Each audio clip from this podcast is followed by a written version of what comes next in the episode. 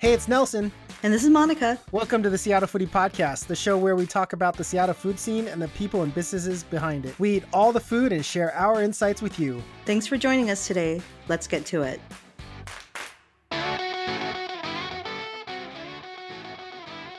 Hey, Monica, I saw that you got your first shot over the weekend. How's your arm feeling? That's my first question.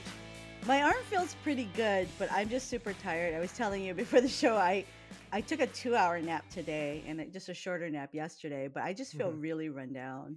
And I never really told anybody publicly, but I'm low-key afraid of needles. It's much better now than when I was a child, but that's kind of one of the uncertain things about me signing up to get the vaccine. But yes, shot one down. Good. The needle, it didn't hurt when you take it though. Yeah. I mean, I think I was talking to the person that was administering it, and I didn't even feel it. They go, okay, we're all done. And I was like, yeah, oh, okay, that's awesome. And they just put the Band-Aid on. Totally. And I agree. I didn't really feel anything either. But for a while when I was in my tweens, I was so afraid of needles that I would actually undergo a drill to my teeth without anesthesia because I didn't want a needle near my mouth. Oh. And so like I've overcome that piece of it. Like if I'm getting dental work, I get the needle in the mouth. For years, I just didn't. I'm pretty proud that I'm overcoming one of my phobias. And yes, you're right. It didn't hurt that much, but I'm just sleepy all the time now. But that's okay. It's also like 80 degrees out. So it's funny. There's some people that have needle phobias. There were, when I was working at my previous employer, there were personal trainers, like big, huge guys, like 250-pound, all muscle guys, and they have needle phobia. And when they have to get their blood drawn, they absolutely faint. It's like 6'2", 250-pound guys. They're just all muscle and they faint. I don't know. I just accept the norms. Like, okay, whatever needle is going to be inserted whenever I get into surgery or whatever, if people are drawing blood, it's like, okay, this is the standard, then just go ahead and do it. I was like, I have no other options, I feel. It doesn't matter to me. You've met my brother, Tyler, right? Olivia's husband? Yes, I have. So Tyler's kind of a big guy. And like me, he has tattoos. And these tattoos take hours to undergo them, you know, like 2 to 5 hours each session. He's going to kill me for saying this, but he actually doesn't listen to the show, but Taylor does. So Taylor will hear this. Taylor's going to tell Tyler anyways. Right. But Tyler was so afraid. He still is afraid of needles. When he was probably, I don't know, between 12 or 14, one time he had to get a shot because they were about infection. Like he got into some sort of fall or whatever it was. And it took 4 people to hold him down. Like he was flipped out and he was like just bananas and like they had to restrain him. So again, Tyler doesn't really listen to this. I don't care. Was it crowded at Lumen Field when that's where you got your shot, right? Because I got mine at just the local drugstore for me. Yeah, I wish. You know, I keep hearing that drugstores allegedly have appointments, but every time I go check, they don't.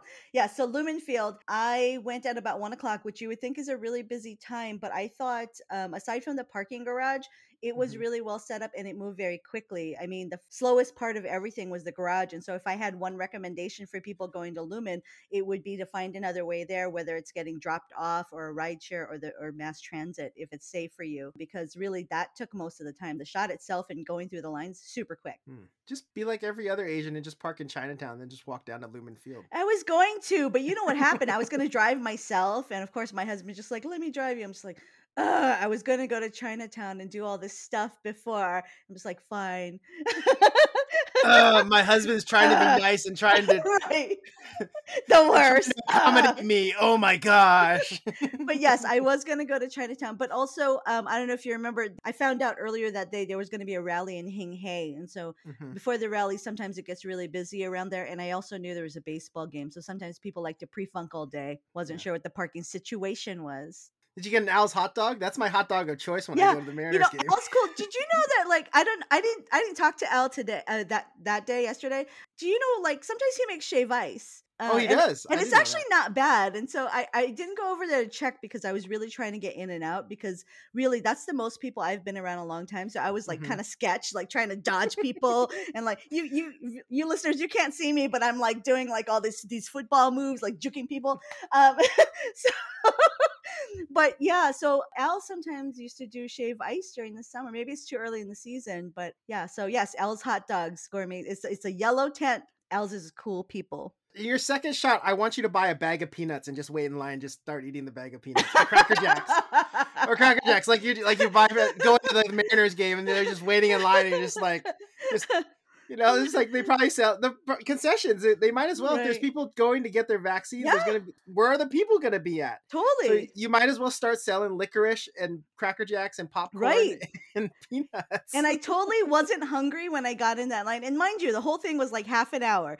I wasn't hungry when I got in that line, but I think it's that 15 minutes that they tell you to sit in the observation area where you can't think about anything else, and you're just sitting there staring at the clock. You're just like, I'm kind of hungry. I gotta go to the bathroom. I'm thirsty. You know, when you sit quietly, you just start thinking about all this random stuff. Stuff. I almost said a bad word. I was looking at all the different pain relievers that they had because that was when I had to wait. But anyway, well, on our show, Seattle Foodie Podcast, we encourage everyone to get their vaccine. So go get vaccinated. Everybody in the state of Washington is now 16 and over eligible. Mm-hmm. Make sure you go sign up, and good luck trying to get a spot. Yes. And hopefully you get it soon. Okay. Mm-hmm. Awesome. Welcome to the show, everyone. Episode 136 of the Seattle Foodie Podcast. Monica, how are you doing tonight? I'm doing pretty good, and I know everybody is totally happy about the sunshiny, warm weather. I'm not. I haven't been able to sleep for 2 days because I have to sleep at like 65 degrees or lower, and it's not time to bring up the AC yet, but I'm telling you, that fan's coming up today because I am mad. How about you?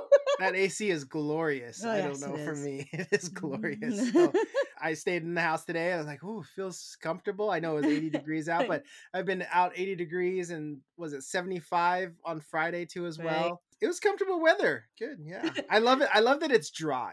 There's nothing like hitting your golf clubs into the ground and wet ground. Oh, yeah. And then dirt flies up all over your khaki pants. Yeah. That's so this way you just get like, you just get dust. Right, when it's all dry, it's all dust. It's not even dust. It's like nothing touches my pants. It's like, this is amazing. Or shorts and my legs in general. So I think this is amazing because I'm wearing white socks.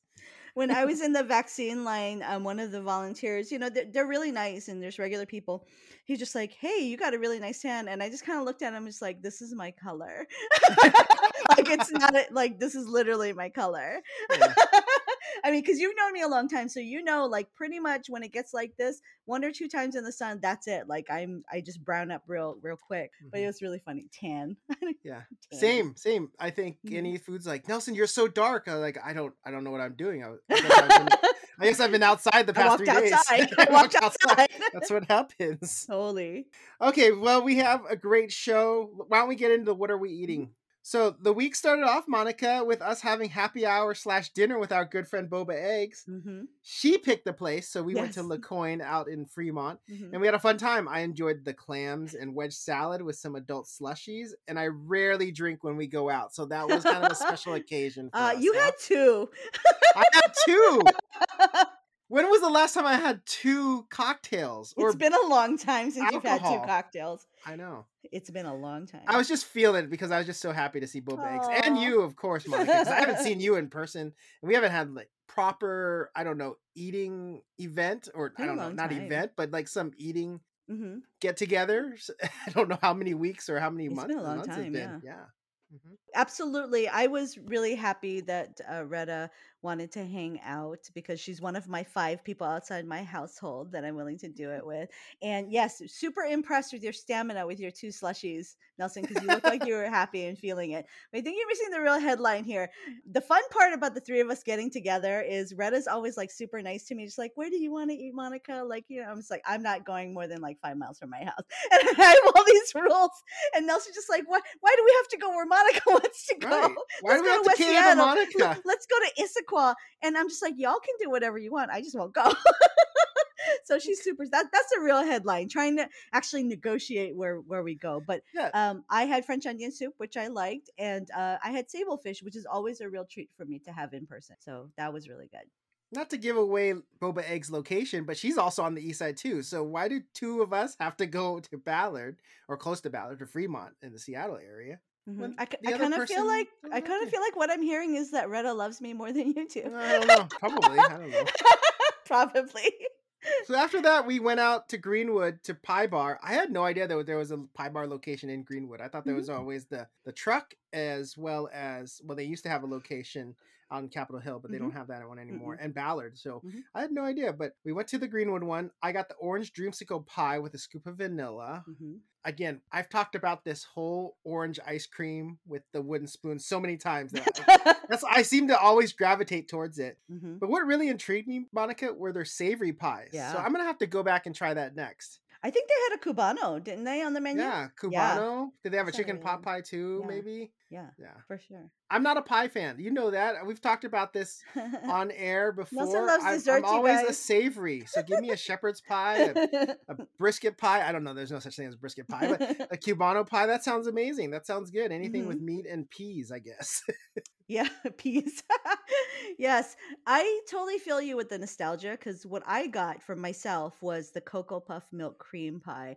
And so I'm a cream pie person. It's not that I don't eat berry pies. I do, but it has to be really good. So I really lean into the cream ones because lactose intolerance. Of course, I would like those better. It was really delicious. And then I got a banana cream pie to bring home for my husband.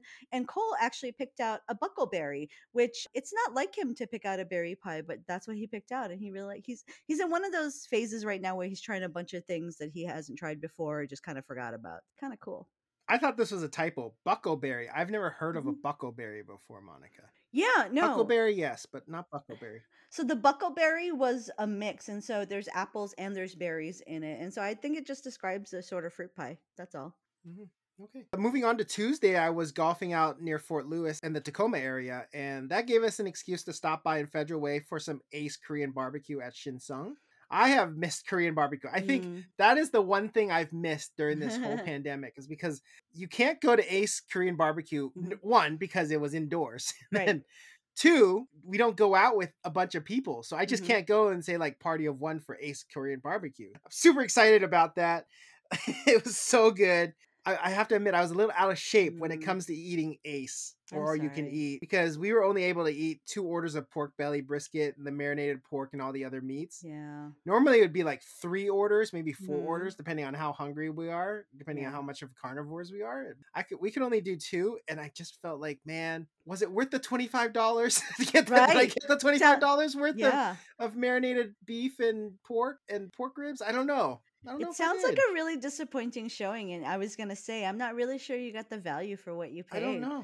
Yeah, I don't know. You better work out before you go next time. Maybe the age is creeping up on me. I can't do it when you're this old. I don't know. Oh, yeah. I haven't had Korean barbecue in a long time. Sounds delicious. Oh, it was amazing. It was an amazing experience. Thursday, I was out in West Seattle, and I heard really good things about this place called Moto Pizza. They serve Detroit-style pizza. Monica, I had no idea there's an Up house from the Disney Up wedged between 2 buildings in West Seattle. I've always seen the one in Ballard, but I didn't know there was one in West Seattle, and that's where Moto Pizza is located. No, it looked really cool. I saw your pictures. Yeah, it was fun. It's just kind of fun where it's just someone just is really stubborn and just holds that house in. No builders want to take care of it. So there's like, all right, we'll just leave it in there. It's funny because it's wedged in between these 2 high buildings. And I like that. It's kind of fun. I highly recommend their pizzas, Monica. Highly, highly recommend. It was really good. I got the Mr. Pig, which had Filipino pork belly, spicy pork sausage, calamansi, lime sauce, and Mr. Pig sauce. I just love the crust. I'm not comparing it to Chicago-style pizza, but the crust is this. It's a square pizza, and it's this caramelized, golden, thick crust around it. Oh, I want to go back. Oh, wow. Even though West Seattle has that detour. They have to go through White Center or whatever. It's going to be a minute for me. People ask me to come out to West Seattle. I'm just like, no, we're about like 2 years away from that.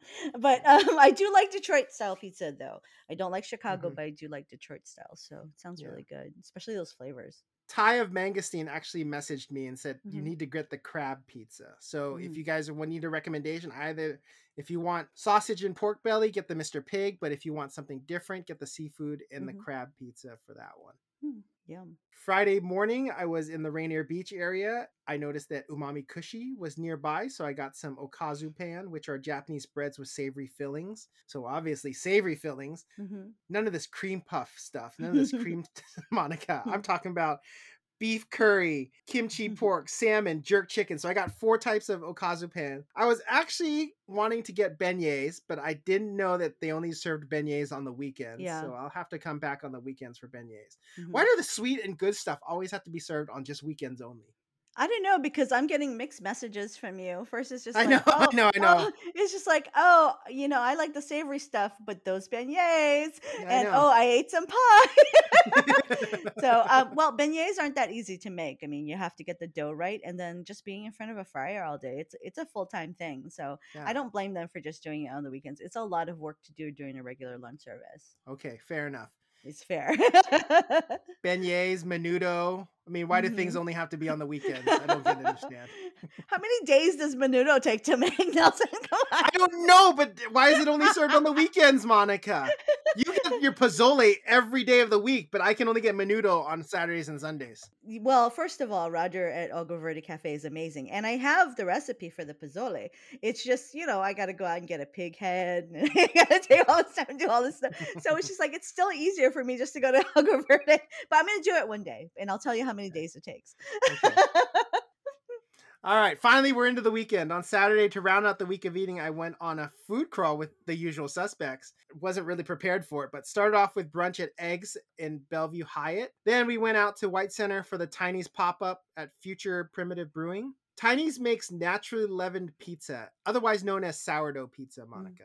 Mm-hmm. We got 3 pizzas. I think we pretty much got all of them except for the cheese one. Mm-hmm. The Rob Caesar with purple broccoli Rob, mala beef, and the Pep Plus. Mm. There was also egg rolls and a Choco peanut butter cake as well. Man, I'm talking about a lot of sweets. I just noticed that. That Choco peanut butter cake. I don't even like chocolate cake. You know that. And it was very good.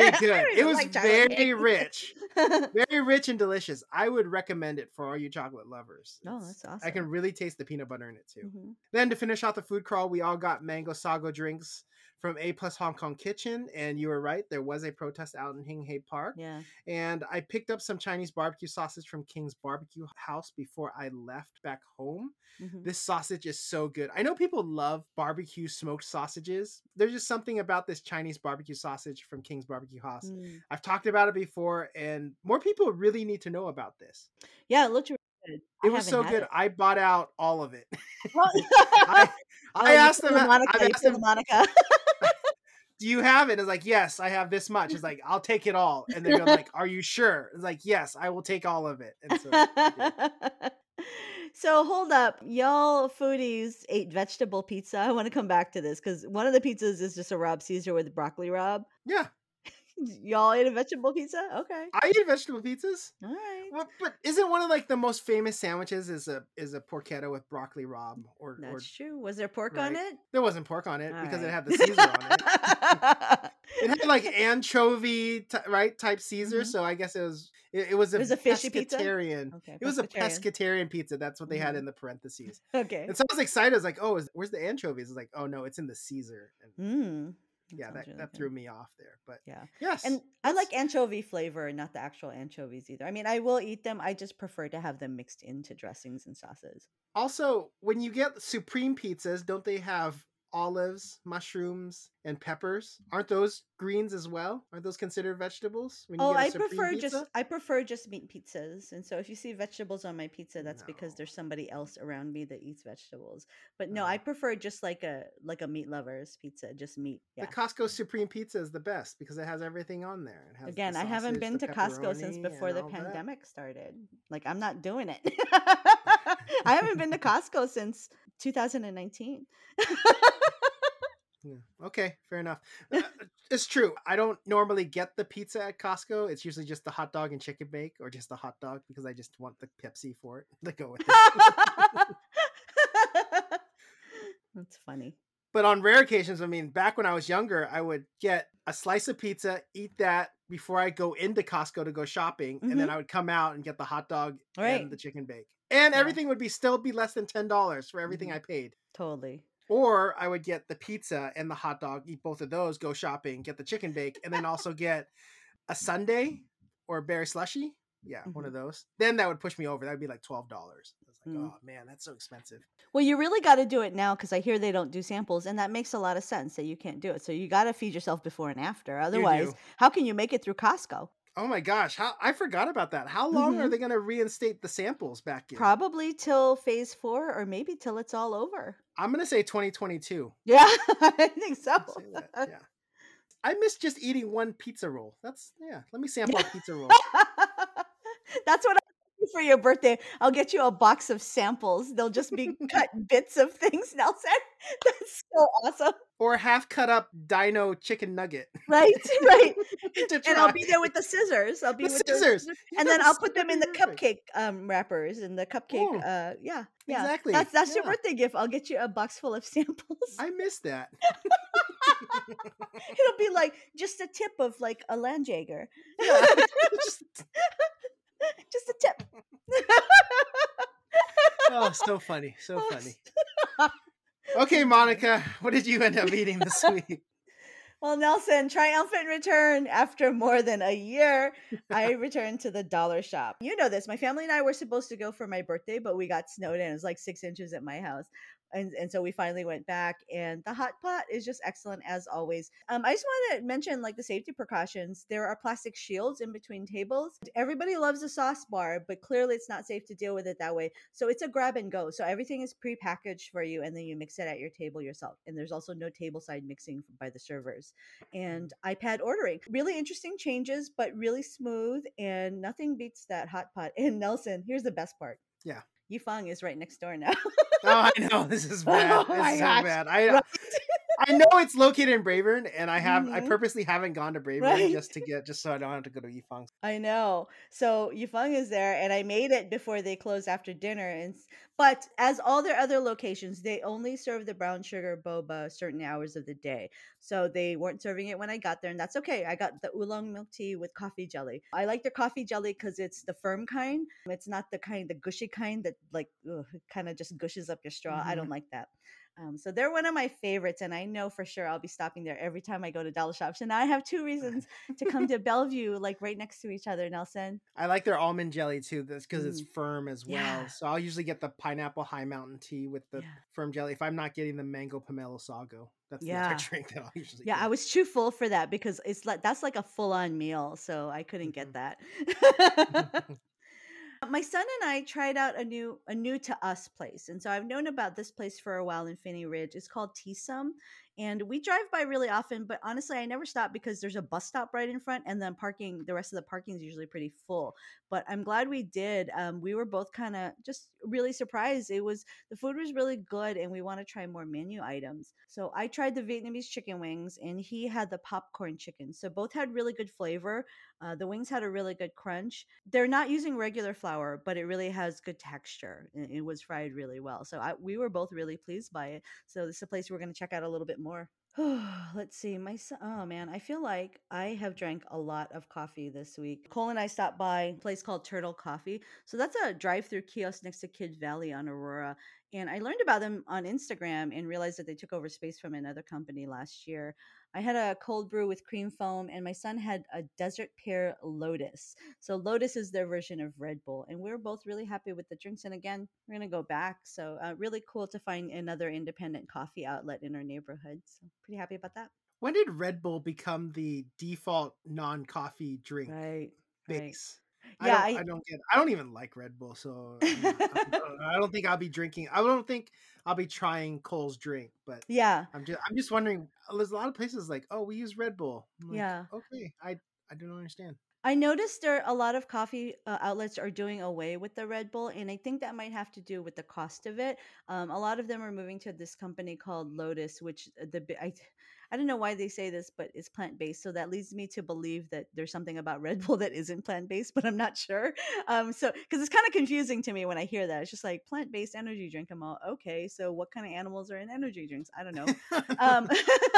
So I do like Red Bull in my alcohol, but not in any of my non-alcoholic drinks. And if I do drink Red Bull, I'm drinking the caffeine-free one. I mean, not the caffeine-free, the calorie-free one, zero. No, I don't know what it is. Yeah, I like the Red Bull in my alcohol when I was 25, but not anymore. Oh well, I still do anyway. I don't know what to tell you. I drink all kinds of stuff, you know that. So Nelson, you knew that I was going to go into my office. It's been since December since I went in, and I had to go in for like a very specific purpose. But one of the things I always look forward to is visiting Cherry Street. I mean, like you've come and we've had coffee there. We met up there before. And Cherry Street is not in the building anymore. And so I'm super sad. Oh, no. I know. What happened to them? Right. Well, Ali has been selling some of the locations. So the one on First Hill is going to be the Boon Boona in Seattle, which, yay, okay. So excited. Yay. That's cool. And this one is called Local Coffee Shop. And so they took over the space and told me they took over two other Cherry Street locations as well. I believe Denny and Belltown. So I said, well, I'm here. I want to support local folks. So let's get a bagel sandwich and an iced lavender latte. I'd say the coffee was good. They still have a lot of local producers, and that's what's really important to me. So Seattle Bagel has their bagels, and Elenos has their Greek yogurt there. They use Cafe Vita beans and sell Cafe Vita Nitro. Those are all pluses for me, and so I'll be trying more stuff. I'm considering going into the office once a week, but we'll see if that happens because, you know, I have to wear pants and brush my teeth and stuff to go to the office, and I'm not sure I'm down with that. Okay, so we try to see Annie as much as we can separately because we haven't hung out together in a long time. But I had lunch with Annie this week, and we kicked it off with a visit to Hello M. So I finally went there, Nelson. There was no line, so I was all about it. There was no line. I know, so excited, so excited. I had the must have been like at 9 a.m. on a Wednesday that you went. Right? Whatever it was, we got in there, and I had the pandan Vietnamese iced coffee with egg cloud topped with cocoa chips. So it was really that delicious. Was the everything drink. That right? was everything. Right. Well, Yenvi was there, and then, you know, we were ordering, and she came over to approve our orders and tell us what we should be drinking. So she was a help there. So really great to see her. And after our coffee, Annie and I headed to Mangosteen for wings, popcorn chicken, garlic noodles, drinks, and dessert. Wings, excellent as always. Popcorn chicken, we got it medium spice, it was just right. Noodles, just perfect. And then Ty made sure we got some cheesecake. So I know you love the sweets, Nelson. So you got to try that sweet cheesecake. It's a little bit airier, not so dense, and it's got fruits on it, which I know you love. Well, in Little Saigon, I couldn't pass up a stop at Saigon Deli. So I picked up a #1 pork sandwich to pair with my Wild Barrel Vice Mango Lychee beer. And I thought that was the beer that you would probably like the most. And Nelson, sounds good. I know you agree, Nelson. $4.50 for a banh mi is how much you should be paying, right? No. I'm looking at this. Mm-hmm. I still would pay the $4.50 for a banh mi right now. Right. But I remember only paying $2.25 at Saigon Deli for #1. And so this is double the price of what I normally pay. And yes, and this is not to poo-poo on Saigon Deli or any banh mi's, but like, I don't know. It just makes me so weird that I'm paying so much for a banh mi these days. Right. Yeah. Well, but it's still a really good deal for $4.50. It's still under $5. It is. Maybe if you buy in bulk. See, if you go to Lan Hue, you get a buy 5 get 1, right? So maybe if you even out the price, maybe if you buy in bulk, it's different. I don't know. We used to buy in bulk. We used to buy like 6 at a time. I know, right? My family and I. But yeah. But now I don't think we buy in bulk anymore because it's too expensive to buy in bulk. Too expensive. Might as well make your own. I will say this will make you mad then if you don't like this $4.50. My bagel sandwich, if you look at it in my stories, costs $8.50. I know, that's bad too. Yeah. That's even worse. Because a bagel sandwich is way smaller than a banh mi. I knew you would love that one. I think that trip to the coffee house cost me $25 that day.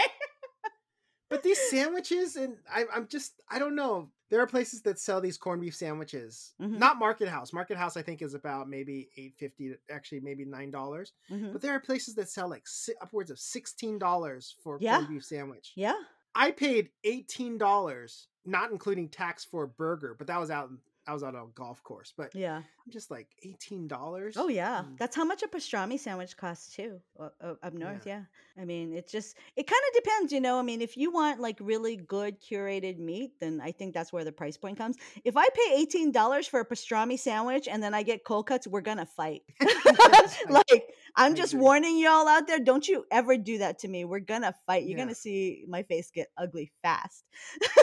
So it better be some like artisan, like hand cured stuff where I can see some spices on it. Do not feed me lunch meat. We are going to fight. This is the mountain I'm going to be dying off of. Is sandwich prices. Yeah. My goodness. I know. I have to go to QFC because I got to see how much they charge for a QFC like deli sandwich that they make. $6.50. Okay, that's reasonable. I'm okay with that. But I was scared. I thought it was gonna be like $8.50 that I have to pay for that sandwich. Yeah. And I have paid for like artisanal grocery stores for an $8.50. They sell by the pound. Right. I was like $5.99 for a sandwich, and then the sandwich just weighs over a pound with the bread. Mm-hmm. Not saying it rhymes with ECC, but anyway. I mean, I look at it as like $10.50 for the sandwich. What just happened to me? Okay, I'm done. Okay. Did it have a pickle at least? No, it didn't even come. Doesn't even come with a pickle. Dang, no pickle. No, harsh. No pickle. I know it's harsh. All right, keep going, Monica. Nelson, you know I never have Taco Tuesday, so that's never when I eat Mexican. But I haven't been to El Caminón in a while, so I stopped by for Carnitas Tacos Dorados, which is basically rolled-up tacos. So I just love that you have this rolled-up taco, you can dip it in things, and you can still get the freshness from veggies, and they have a really nice avocado crema. I've always loved their crema. And it's just really nice to see them because, you know, some of their locations have shut down. So I believe that just the one in North Seattle, Sandpoint, and I think West Seattle might be the only locations that are open, and they used to have a lot. I'm really trying to support them a bit. Okay, so I had a one of everything moment. So I was driving by Fuji Bakery in Inner Bay and I had to stop. So yeah, Nelson, I was that person that tried to clean out their case. So $60 later, I didn't quite buy everything, but there's always next time. So I'm glad they make drinks at this location. So what a lot of people might not know is they didn't always. And so I remember I've been drinking like matcha lattes from Fuji for years. And when that location in Inner Bay first opened, they didn't make the drinks, but they do.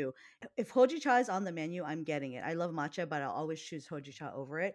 And so it's really smooth and delicious and has that really nutty flavor that I love. And my family and I have eaten almost the entire box of pastries. I think there are two left, but they were out of beef curry buns. And I was prepared to get a dozen of those alone. So watch out, Fuji. I'm coming for your buns. Next time, I'll get it. Yes, Monica's hot on their buns. Hot on Fuji's buns. Yes. Hot on Fuji's buns. Yeah, I feel like I ate a lot. It's okay. I ate a lot the past several weeks, so this is good. This is good. Mm-hmm. Okay, Monica, we do have an interview today. Why don't you tell us about our guest? Today's interview is with Schubert Ho, executive chef and co-owner of Feed Me Hospitality in Edmonds. If you don't recognize the name of Feed Me, I'm positive you'll recognize some of the names of some of the restaurants in the group. Here's our interview with Schubert. Welcome to the show, Schubert. Hi there. How are you? I'm doing well. It's gorgeous out and really looking forward to chatting with you a bit today. Yes, me too. I can't wait to get back outside and go hang out by the beach or something. Oh, I know. So for our listeners, the Feed Me Hospitality family includes names like Salt and Iron, Shoobeedoo Catering, Bar Dojo, Market Fishmonger, Eatery, Sankai, and so much more. So we'll get into that a little bit, but I want them to know like how big and how epic this is. Why don't you tell us a little bit about the company? Well, we started a long time ago. My wife and I owned Shoobeedoo Catering, and it was just my wife and I catering on the weekends while I was full-time sous chefing at Piatti restaurant. I would say this is probably 12-13 years ago. Wow. And we would just start by catering for our friends, and then eventually it worked into catering for friends' friends every other weekend. And I had left that job and started working another one in Edmonds. Mm-hmm. Eventually quit that because we got so busy. Mm-hmm. We started the catering company full-time. Wow. Really from there, the rest of the restaurant started to pop up naturally as we were looking for our own brick and mortar. Mm-hmm. First was born Bar Dojo, which was literally kitty corner to our condo in Edmonds. Oh, okay. So it was probably like a 2-minute walk. Mm-hmm. That I hardly ever walked to because I always drove to work because I needed to drive somewhere else. Mm-hmm. But you know, that kind of was the beginning of all the restaurant side of our company. And okay. It was really slow to start. It was at the bottom of the recession, kind of risky for us to take on a restaurant at that time, but we had the catering business to kind of share that space. Mm-hmm. And so what we did was we slowly built, held, you know, stayed strong in our craft and really made it through the first 3 years, barely making any money. And then from then on, we started opening our next few units. In comes Salt and Iron, a Market, Sunkai, which is a partnership with Chef Ryuichi Nakano, and now recently Fire and the Feast, which is another partnership with the people that own Spiro's Pizza, and then the Edmonds Waterfront Center. It's been quite a journey. It is. And so, yeah, I didn't mention some of the new ones because I definitely wanted to talk about them. But let's start with why Edmonds? Well, first of all, we moved here and my wife has some family. So that kind of is what brought us up into the area. Okay. And at that time, when we first moved here, I was still working in the Seattle market and, you know, I hadn't had fully time to explore downtown Edmonds or Edmonds as a whole. I soon discovered that there was hardly a place open past 9 o'clock to eat. You know, I always found myself going back down to Seattle after work to go to the bars and go hang out as a 20-year-old practicing chef. Later on decided, wow, it's so beautiful here. I think this area could really use some restaurants. And that's kind of how we decided to stay. Well, the other side of it was that we had kids alongside the opening of Bar Dojo and Salt and Iron, which is a horrible idea, but it always happens that way. And that really is what kept us here because I didn't want to be another chef or another restaurant worker that missed the first 20 years of my kids' lives. Yeah. Keeping it close was really important, keeping it family oriented and family owned. Yeah. We opened the restaurants up with her cousin, Andrew, and he's my business partner on a day-to-day operating basis. And so he also has two kids of the same age, also the same time we were opening restaurants. Yeah. And I wanted you to tell that story because as you mentioned, some of your restaurants are really getting a lot of attention right now. So for those of us who live near Edmonds, so I don't live in Edmonds, but I live over sort of on the shoreline border. So I'm really close, just a few minutes away. I'm kind of low-key mad because now it's a little harder to find parking when I come down to Main Street. And of course, there's always a line at Market. I still got beef with you for stealing Hans because Hans was one of my favorite street food vendors making chicken and rice. And, you know, I mean, it's, we go back a few years. He's doing great things there. You and your business partners are doing great things. But yeah, so I want people to kind of know, like for me, as someone who's been going to Edmonds for a long time, because it's so close to my house, the vibe has definitely changed. And I don't think it's an understatement to say that you've been part of that. Right. And so I really want to name that. And as you're getting more recognition, you know, kind of, again, low-key mad about it, but not really. Right. I get it. Hans was a special find for us. I mean, yes. You know, we found him before he started his chicken rice. He was working at Salt and Iron for us as a line cook. And we immediately recognized the talent that he had. And he voiced that he wanted to open his own business at one point, and he did. We helped him out a little bit here and there, gave him some guidance, and he makes the best chicken rice ever. He does. I mean, I think he's done a pop-up once or twice at the market with his chicken rice. And we're hoping in the future there might be a chicken rice partnership somewhere along the line. Yeah, for sure. You know, that might have been some of my complaining. Right. But, you know. That's okay. Hey, the squeaky wheel gets grease, right? Right. Yeah. Nelson always gets mad because he goes, how come you just ask for stuff and businesses just do it? I'm just like, why don't you ask? Exactly. You never know what they're going to say. If you don't ask, we don't know. Right? And that's really what I tell everybody, all my customers. If you have a complaint or a comment or a request, please let us know because we can't read your mind. I wish we could. So let's talk a little bit about the pandemic as we're currently in phase 3. Businesses all over have struggled during the pandemic, and I'm sure your company has as well. But what I've noticed is that it seems like there have been a number of successes as well. How have you all managed to compensate for the difficulties during phase 1 and 2? Well, you know, when we first had to shut down the majority of our units temporarily, we had to lay off about 200 of our 210 employees. Oh my gosh. That was really hard on us. Yeah. It was like losing your entire family. And we all know the restaurant industry is very, very, I guess, family oriented. We consider everyone that works with us very close. When we kind of pulled ourselves out of that cloud, and it was very depressing, we looked within ourselves and said, hey, what does the community need? Because it seems like there are inadequacies in the systems that are coming to light from this pandemic. How can we support people through food? And that's when we created our community kitchen here in Edmonds. Right. Turned Salt and Iron into a production kitchen for feeding kids in the school district that normally would have received free lunches at school, but school wasn't open and they had even paused their programs or it was very minimal. And same thing with the seniors. We had won the RFP for the Edmonds Waterfront Center, which is run by the Edmonds Senior Center. Okay. And part of our job when it opened was to assist in food insecurity for seniors as well. That kind of sped us along on that path. And we realized it was not only keeping our kitchen busy, but also allowing us to hire a few employees back slowly as the program built. We received all this pay it forward money from the public just to perform these tasks. Yeah. And I think that that gets to one of my other questions about like how you tried to help out in the community. I think food insecurity is one of the most silent issues in any city because there's a lot of shame that goes along with it. And I think that for Feed Me to step up and to make sure that kids are getting school lunches, you know, whether it's a $5 lunch at Market or donations that, people just can't pay.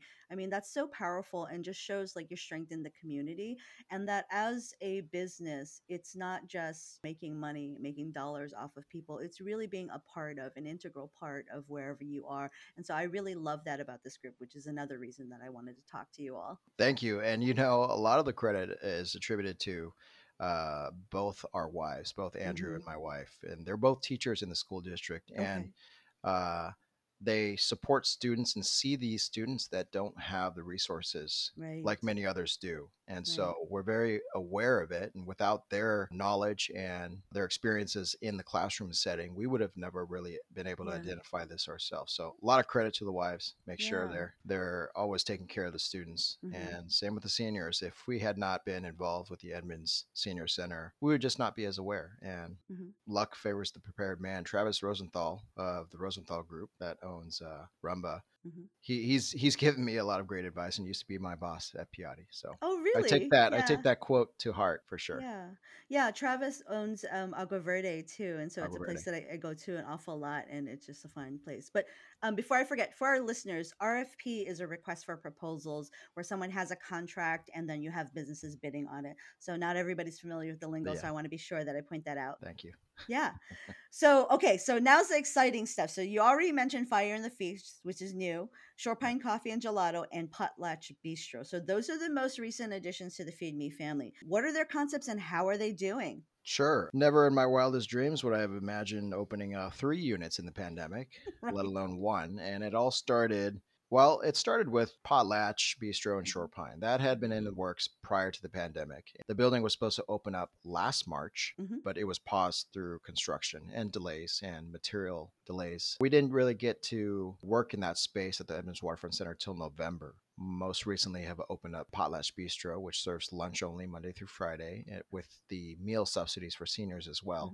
And then Shore Pine Coffee and Gelato. It was just an extra amenity for the kiosk. For us to operate there, we just have to provide $1 cups of premium drip coffee from Middle Fork Roasters to their members. I mean, you can't get a dollar cup of coffee anywhere these days, you know. I can't make a dollar cup of coffee. No, you can't even make a dollar.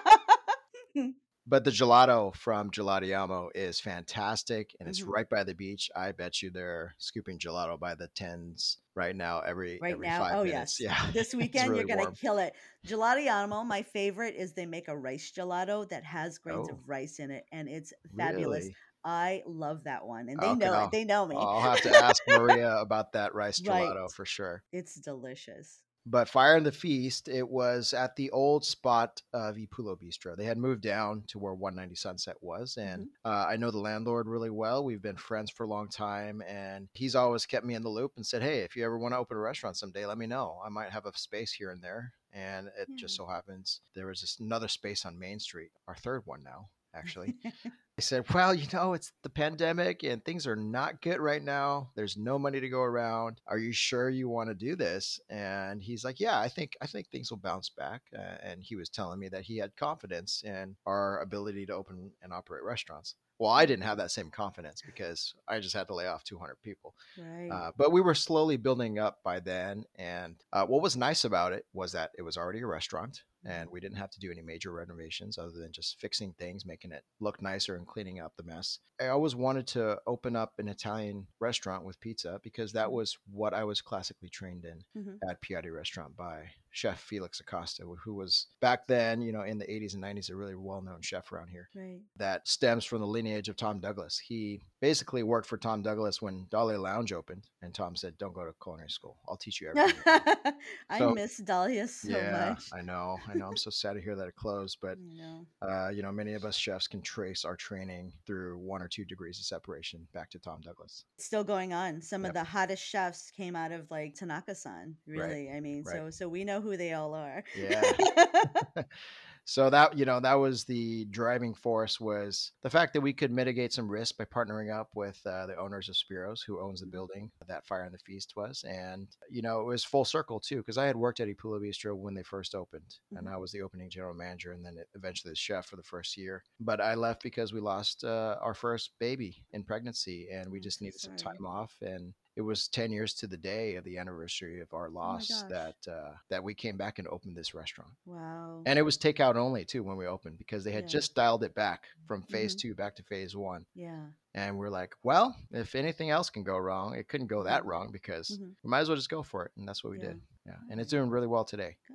Well, thank you so much for sharing. Yeah. We have a What Are We Eating segment, and our listeners are really interested to hear where people love to eat. And I have to limit it to 3, especially with chefs, because y'all have a list that's way too long. So what are you loving right now? Right now, I am still on my fried chicken kick. Yeah, I feel that in my soul. I think that may have been the last 20 years that I've been on this fried chicken kick. No, I know. But I think right now, because the pandemic dictates comfort food, fried chicken really is my comfort food. And I am proud to say I do love KFC's original fried chicken. Yeah. You know, not the extra crispy. Not the extra crispy. The original flavor. Original. Nice. But I do love a lot of other chicken, and Luis from Bar Dojo really knocks it out of the park with his fried chicken. It is amazing. And I am this close to trying to find a spot so that he can open us a fried chicken place. I haven't been back there in a while. I got to go. All right. Where else? And then, you know, I want to say it's barbecue season, and I'm starting to recure my pizza oven. So at home, I have a pizza oven that fits one nice large pizza. And I get into the mood of making that fresh dough. And we've been doing this at Fire and the Feast over the last few months. So I'm back very well practiced. And what I do is have the family over, and we really go to town on, hey, you choose your toppings, I'll put it in the oven, and maybe we'll go swimming afterwards in the pool. Kind of thing. How fun. Yeah. One more. You know what I didn't get enough to do this winter was have my hot pot and with my friends. Oh my gosh. So many of my close friends know that I live for hot pot, Chinese hot pot. And I make the stock from scratch from pork bones. And then I get all the sliced meats from H Mart. I get all the vegetables. I make this cilantro vinaigrette sauce that I think Nancy Leeson has featured way back when. Oh, wow. There's a recipe out there somewhere. It's just 3 full hours of gorging ourselves to the point where we can't even get up. And just eating out of this hot pot. Our mouths are all scorched from that hot soup. I only got to do it like once or twice this year. Yeah. And the reason being is that it's really hard to have hot pot by yourself. You need to have some friends over. Right. It's really a get together. You can't feel good about like 3 pounds of meat if it's just you. It feels sad. Yes, exactly. That hits it on the nail. I didn't think I was that sad until you just told me. It's very sad. I know, because I was craving hot pot a lot too. I finally went to Dollar Shop last week because I've missed it. So I haven't been there in like a year and a half. You know, it's expensive, but it's so worth it. But I also support a lot of smaller other businesses in international districts. So I'm looking forward to getting back to those as well. Yeah. I don't get to head down to the international district too much. And that's why I make it at home a lot and just say, hey, friends, all 5 of you, come over. I got some hot pot. Yeah. Okay. Well, that's all the time we have for today. So thank you so much for joining us, Schubert. Thank you. I appreciate it. And that's our interview with Schubert. Nelson, we're both fans of a number of spots in Edmonds. And as I was chatting with Schubert, I realized I haven't been to Bar Dojo in years, so I need to go back. Yeah, Bar Dojo and Fire and the Feast. We, of course, we love Market. I think they were talking about Gelato too as well. So there's, he is taking over Edmonds, especially the downtown part of Edmonds, which is great, which is good. Also, it's great because people can just walk when they're waiting for their ferry, can just walk up there. I remember a lot of times waiting for ferry and just walking up to downtown Edmonds, and it's great. I know he studied under the tutelage of Tom Douglas, and maybe would it offend him that he might be the Tom Douglas of Edmonds, Monica? I'm not sure. Because I think he credits his mentorship at Piatti. Piatti as well, yes. Yeah. So I think he leans more into that one. So I'm not sure. But Tom Douglas does have a really distinguished lineage. I mean, for sure. It's never surprising to us to find out that a chef worked in one of the Tom Douglas restaurants. And are doing really innovative things out there. So whatever it is. Okay. You know. So Schubert will not be sponsoring the July 4th fireworks in Edmonds. I don't know. He probably does. I don't know. No, I'm just joking. I don't know. Anyway. Mm. Okay. Well, great interview. No, it's fun. It's so good to hear that. It's great. All right, Monica, that's pretty good show tonight. Yeah. What do you think? Yeah, I feel good about it. Maybe it's the sunshine. Maybe it's that 2-hour nap, but I'm feeling energized for the week. Really? I thought it was the sunshine that's like draining me because I'm exhausted right now. So. I'm in my dungeon right now, so that's why I feel all nice and cool. It's like 55 degrees down here. Yeah. All right, everyone. Monica's got to go feed her dragons in her dungeon, so we're going to leave it from there. Have a wonderful night. Have a wonderful week. Stay safe out there, and happy eating, Seattle. Thank you so much for listening. Don't forget to subscribe for future episodes and leave us a 5-star rating and review on whichever platform you're listening on. In the meantime, you can find us on Instagram and Facebook at Seattle Foodie Podcast and on Twitter at Seattle Food Pod. You can also email us at seattlefoodiepodcast@gmail.com. Thanks again, and we hope you enjoy the Seattle Foodie Podcast.